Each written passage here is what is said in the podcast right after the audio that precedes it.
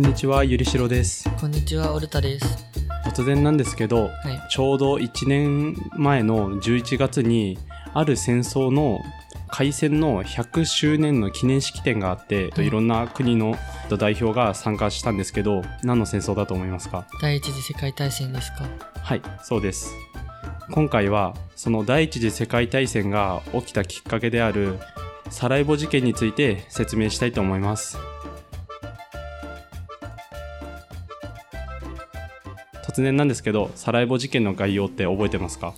はい、サラエボの少年がオーストリア皇太子を暗殺したみたいな感じですか？やっぱみんな結構そこがややこしくて覚えにくいと思うんですけど、はい、セルビア人の青年が、ボスニアにいるセルビア人の青年が、はい、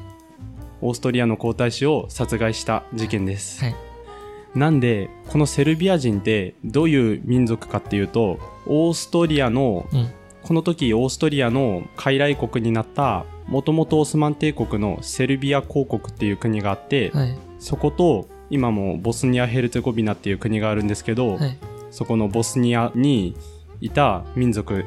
になってます。はい、なんでセルビア人がオーストリアの皇太子を殺害したかっていうと、もともとセルビアにもボスニアにもいたそのセルビア人の、民族意識って結構固く結ばれてたんですけど、大国のオスマン帝国とかオーストリアによっていろんな条約で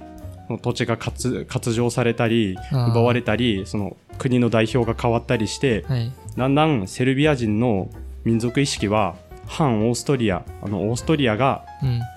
セルビアの行政権をオスマン帝国から奪ってセルビアを傀儡国にしたんで、はい、オーストリアはセルビア人の反感を食らってしまいます。はい、ボスニアにいたセルビア人とか、そのセルビア公国にいたセルビア人の意見を聞かずにその代表をオーストリアの人にしたりして反感を食らってしまいます。はい、さらにセルビア人の反感を食らったのが、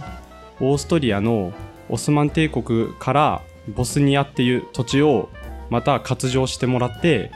それでさらにセルビアとボスニアっていう国をオーストリアの傀儡国として加えたため、ボスニアにいたセルビア人も怒って、そしてちょうどその時オーストリアの皇太子がボスニアに演習視察、そのボスニア軍の演習の視察をしに来てたので、その時を狙って青年ボスニアっていうグループがオーストリアの皇太子を殺害してオーストリア反乱を起こそうっていう風に企てます。これがサラエボ事件が起きた概要です。はい、オーストリアの皇太子がボスニアに演習の視察に来た時に、その時にボスニアの青年ボスニアっていうグループがオーストリアの皇太子を暗殺しようと企てて、複数人だったんですけど、中学校とかで習った内容だとその青年一人が皇太子を暗殺したみたいな風になってるんですけど、本当は複数人、だいたい 5,6 人でその事件を起こそうとして、オーストリアの皇太子がボスニアの市役所みたいなところで演説する予定があったので、そこまで車で移動してる最中に、皇太子を殺した人と、別の、仲間がその車に向かって時限爆弾を投げつけるんですけど、その時限爆弾は、時限爆弾なんですぐには爆発しないんで、違う車を間違えて爆発してさせた上に、市民も巻き込んで、そしてその爆弾を投げつけた人は、すぐに殺したら自殺するつもりだったんで、青酸カリを飲むんですけど、その青酸カリが不良品で、なかなか死ねなくて、そして諦めて川に飛び込むんですよ。でもその川って、今もそうなんですけど、実際深さが10センチぐらいしかなくてなかなか死ねないで、そのまま取り押さえられてしまいます。あ、そうなんですね。プリンチペですか、その人？あ、違います。プリンチペがその起こした殺した人、殺した張本人です。でオーストリア皇太子は、その足でそのまま市役所に向かって演説をするんですけど、その演説をし終わった後に、この後オーストリア皇太子をどうするかっていう議論が行われます。ついさっき暗殺されかけたので、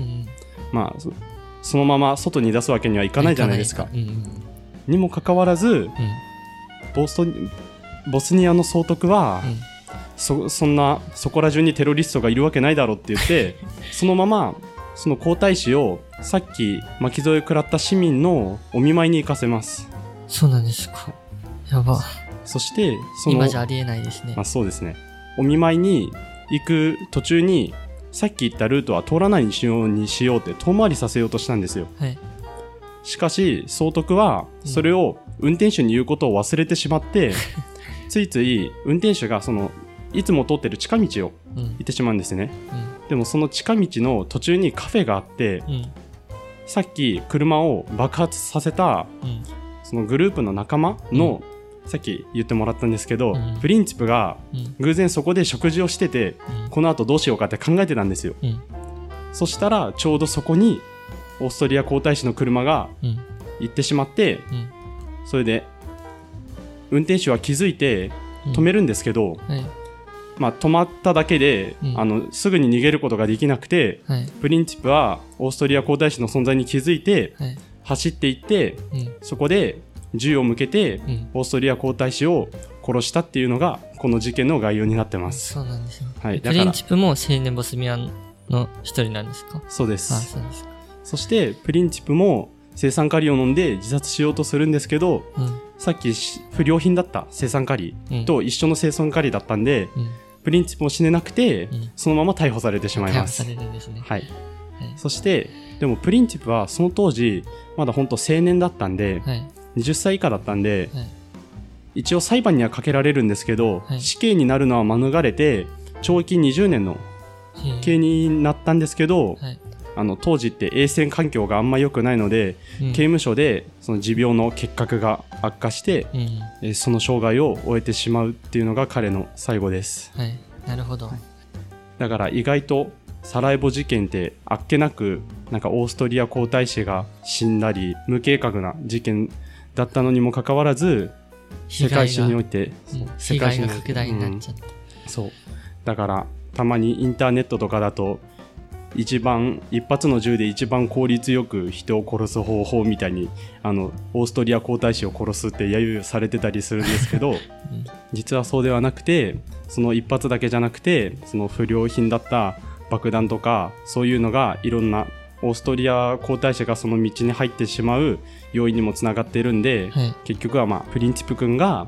その一人で殺したわけじゃなくて、そのセルビア人の力でオーストリア皇太子を暗殺したっていう事件といっても過言ではありません、以上でサラエボ事件の話を終わりにします。ご清聴ありがとうございました。ありがとうございました。